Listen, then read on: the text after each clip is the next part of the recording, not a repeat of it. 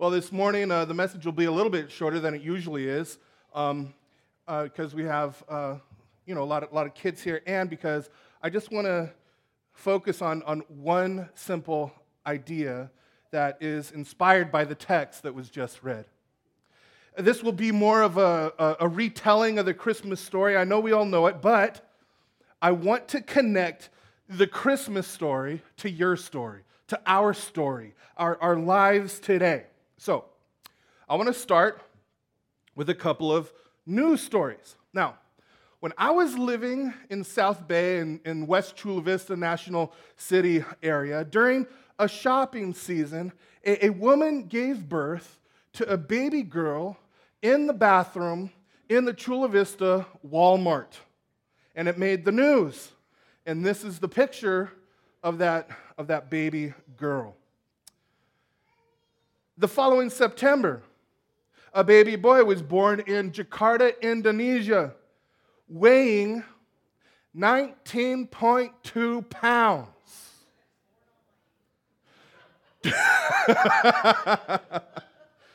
24.4 inches. He was the size of a 10 month old. And this is his picture. In case you're wondering, he's the one on the right. They gave him the name Akbar, which in Indonesian means big. and the following December, a baby boy was born in the back of a Southwest airplane during the flight. Now, we hear these stories and we read these, these, these uh, news articles online and how these babies were born, and we get a little insight into who the parents are, right? And, but, you know, we have no idea uh, about the baby and who the baby is and is going to be because, I mean, they were just born. They didn't have any choice in, in the matter of how they were born. But today, we are going to talk about a birth that is totally unique. Unlike any other birth ever or that will ever happen in the future, this birth says everything about the baby being born. It's one of the greatest and most incomprehensible events that has ever taken place on earth. On the first Christmas night, God Himself took on flesh and was born as a little baby. You ever swap crazy baby being born stories? We have friends. We know some people, who were part of our church a while ago. Their first child was born in the car on the way to the hospital. And so is their second baby, which is crazy. So, I mean, you know, you hear crazy stories, and, you know, someone's like, I know a woman who gave birth while she was skydiving. Whoa, wow. How do you top that? But Mary, Mary's like, yeah, well, I gave birth to a baby who is God, creator of the universe. Now, you cannot top that.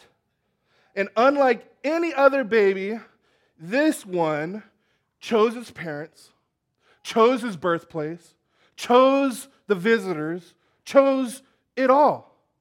And that's why the story of Jesus' birth is so important because it tells us about him.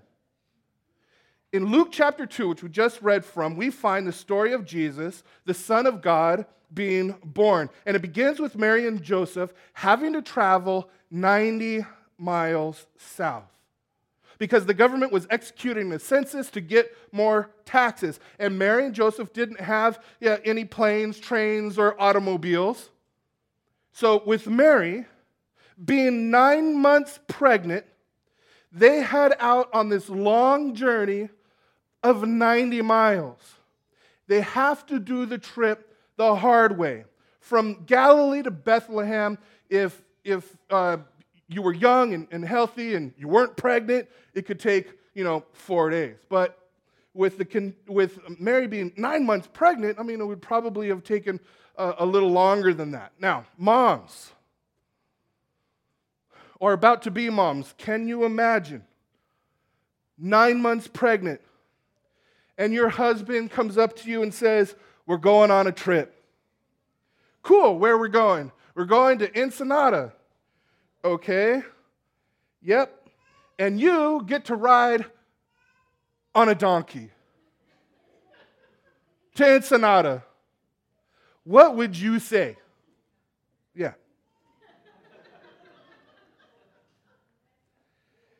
How do you think you would do? Uh, I think you'd probably do a lot better than I would, that's for sure. And when Mary and Joseph arrive, there's no room for them at the inn or any at the inn and nowhere else. And, and uh, Mary knows how important this baby's going to be to the world. And the, I mean, the angel showed up and told her, and she's about to give birth for the very first time. I mean, they need a house or, or a hotel or, or somewhere inside where it's clean and, and warm and dry. But the only shelter available was a stable outside where the animals lived. And when Jesus was born, he was wrapped up and laid in a manger, which is a feeding trough for the animals. I mean, let, let that sink in. God Himself takes on flesh and He chooses to spend his first night in a barn outside. He chooses that his first bed is going to be a feeding trough for animals. I mean, right from the beginning, we see that he is to be a king unlike any other king ever. Now, we might think that he picked this plan so that he could have this, you know, awesome rags to riches story so that one day when he's older, you know, he could tell everybody, hey, everybody, I was born in a barn and look at me now. But that's not why he chose to start out that way. 33 years later, he ended up getting nailed to a cross and dying a criminal's death. Jesus was born in a barn for the same reason he hangs on the cross later. It was not for himself, it was for others. Now, what happens as soon as Jesus is born outside? I mean, angels come to the, to the local uh, shepherds and they proclaim the good news that for unto you a child is born this day in the city of David, a Savior who is Christ the Lord. Now, I mean, I need you to think a little bit. You've heard it so often. Think about how crazy this is. You have a host, a host of multitudes of angels announcing to shepherds that the Savior of the world has been born. I mean, that is crazy for a lot of reasons. But the one that stands out to me is that shepherds were not well loved or respected people. They slept outside with the animals. They smelled like sweat and manure and sheep. They were considered ceremonially unclean, and anything they touched would be considered ceremonially unclean also. But as soon as the Savior of the world is born, a host, a magnificent host of angels, I mean, the most amazing sight ever to behold, suddenly show up in this dark field and make this huge, major announcement, the biggest announcement of all time to these outcasts. I mean, this made no sense to the shepherds. I mean, later, I'm sure after they got picked themselves up off the ground, you know, and we're talking about it later. I'm sure I can imagine them thinking, wait, time out. Why in the world did they tell us? And that's the big question. Why? Why the shepherds? Why the manger? Why a stable outside? Well, my friend Tim Kane, a, a pastor in El Cajon, uh, put it this way. He says, he says this I think one of the main reasons Jesus was born outside in a manger was so that the shepherds could be the first to come and worship him. If he would have been born in a hotel room in someone's house, I don't believe the shepherds would have been welcome guests. But you see, Jesus wanted the shepherds to be the first to see him. He came to save people like the shepherds. You know, Jesus, he, he could have chosen to start out with, you know, the rich people and the connected people and the religious people and all the powerful people. He could have worked with Caesar if he wanted to. But Jesus says, I choose to be born outside in a stable, and I want that group of shepherds, those shepherds right there, to be the first ones to worship me. If you would have told anyone back then uh, in, in Israel that 2,000 years later, people all around the world uh, would dress up and remember these, these common, poor, humble, outcast shepherds, they would have been laughed out of the room. But this is the way that God works. Now, I try to, I try to mention this every, every Christmas. If Christmas happened today, Joseph and Mary would be teenagers hiking, hitchhiking to El Centro. And when they get there, Mary goes into labor and they can't find a Motel 6 and no one will take them in. So, in desperation, they go into a bathroom at a gas station, and there on, on the cold, dirty floor, Mary gives birth to God, the creator of the universe.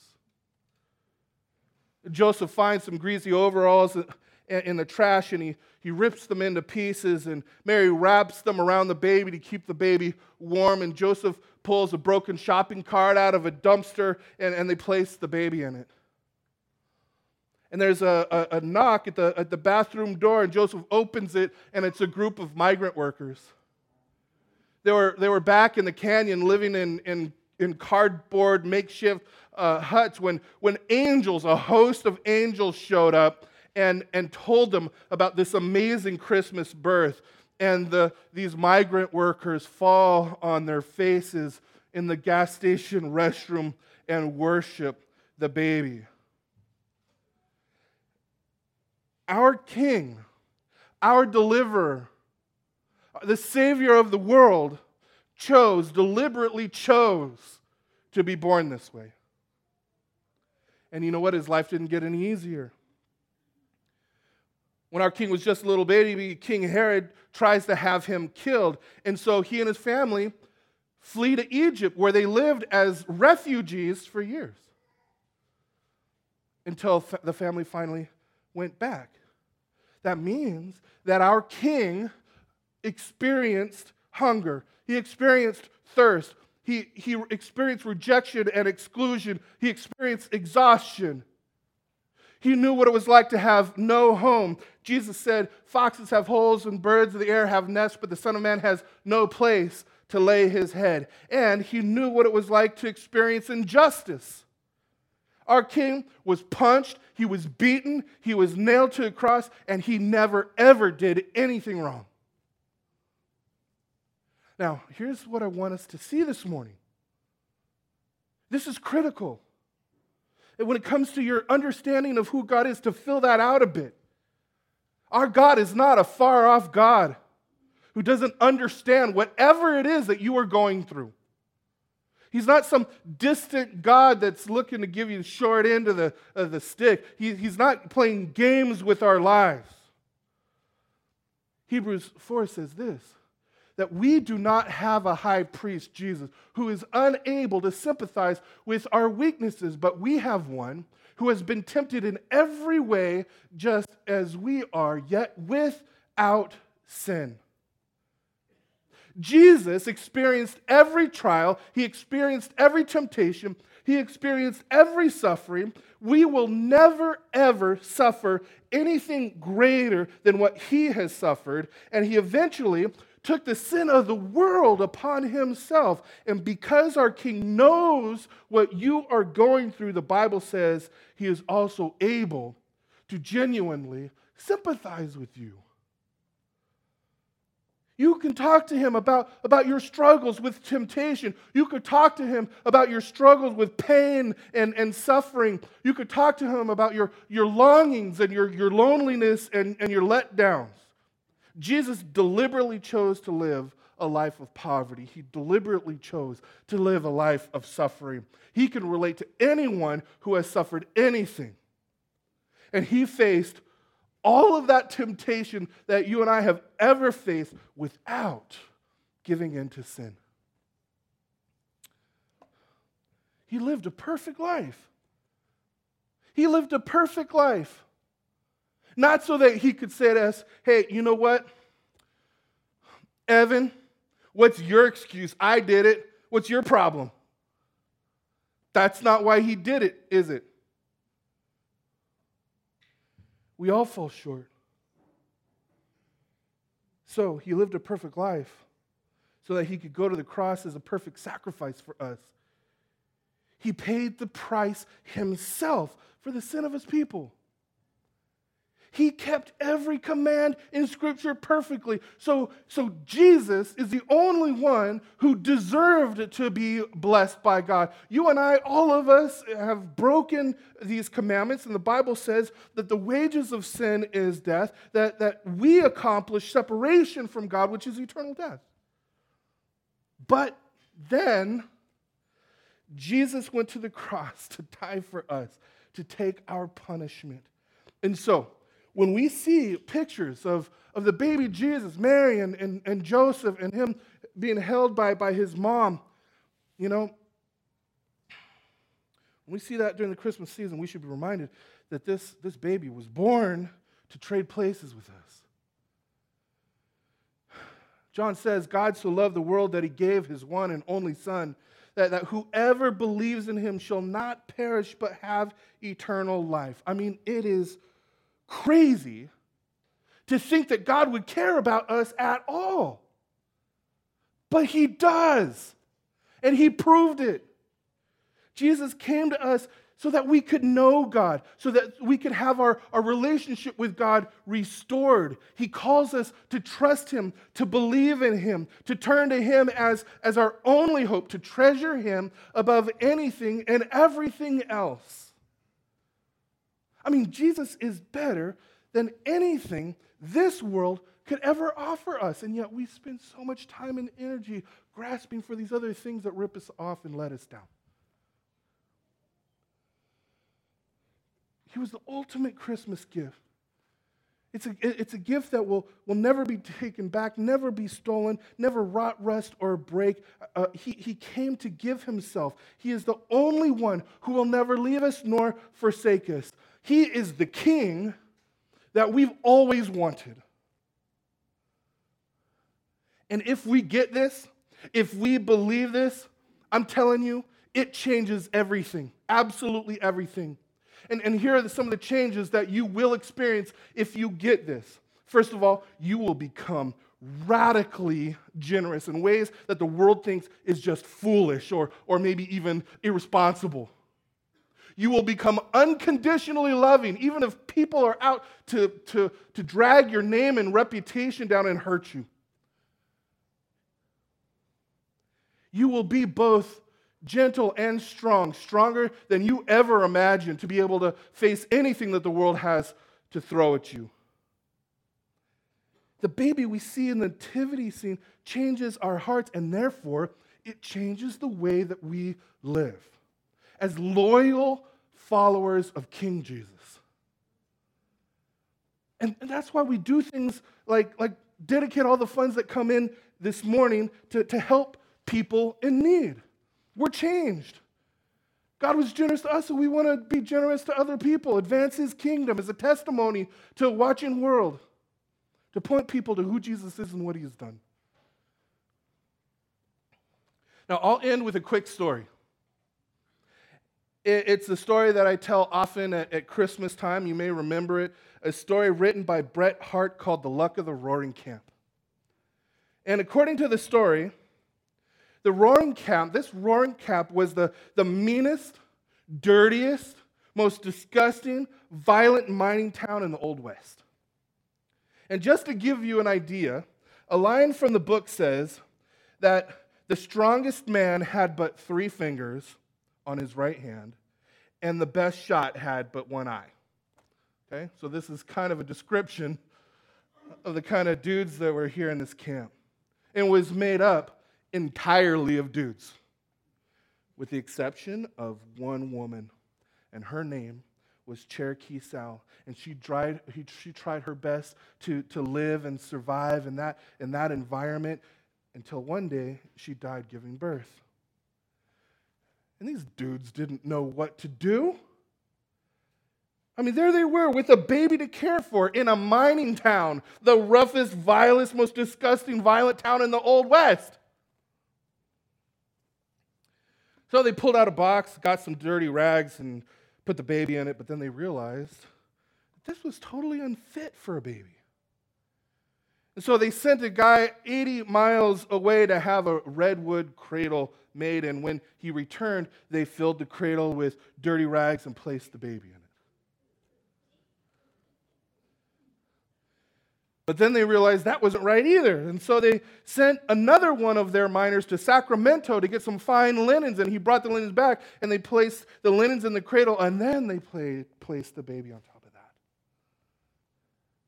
And then they noticed that this beautiful cradle with the beautiful linens and this beautiful baby was on top of a filthy floor.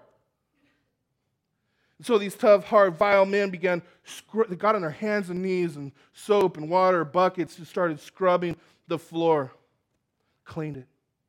Beautiful. And then they noticed how dirty the walls were. They were horrible. Curtains were torn. So they cleaned the walls and they fixed the curtains, replaced them, and, and they totally fixed up this home for the baby. And then when their, their, their, their angry, loud voices, their brawling disturbed the baby's sleep, they, they, they quieted their, their bickering. And then when they came out of the mine each day with their, their treasures, their hearts longed to bring the child gifts. And so they laid their beautiful treasures at his side. The baby changed everything. This is the message of Christmas. Jesus changes everything. The birth of our Savior changes everything. He changes our relationship with God. He changes our relationship with ourselves. He changes our relationship with one another. He changes our relationship to our surrounding community, especially people in need. So I'll end with this question How is He changing you? How is He changing you? I want to give you some time to think about that and to thank God for His generous grace. Amen? Would you bow your heads with me? Heavenly Father, we thank you for your amazing grace. We thank you for your mercy. And God, so often we forget our need for your grace and our need for your mercy to the degree that, that we could even have contempt or be suspicious of those who need grace and mercy. So, God, I pray that you would remind us of how gracious you were to us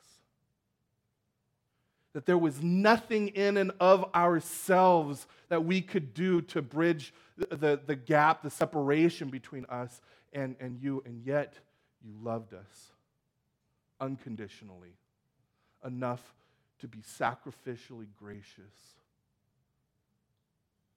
Thank you for Jesus for living for us and paying our penalty and then conquering death over the grave through the resurrection to give us new life and, and for the truth that, that you are you ascended and seated at, seated at the right hand of God and just ruling over your kingdom and advancing your kingdom through people like us, people who know their need for grace, people who point others to where to get it it can only come from you. And so, God, make that more real to us as we meditate on why we celebrate Christmas. Pray that you would change us, change our church, change our, our community, that we may reflect the kingdom of God. God, we pray um, that in our weakness you would make us strong and loyal to our King. We pray these things in your name.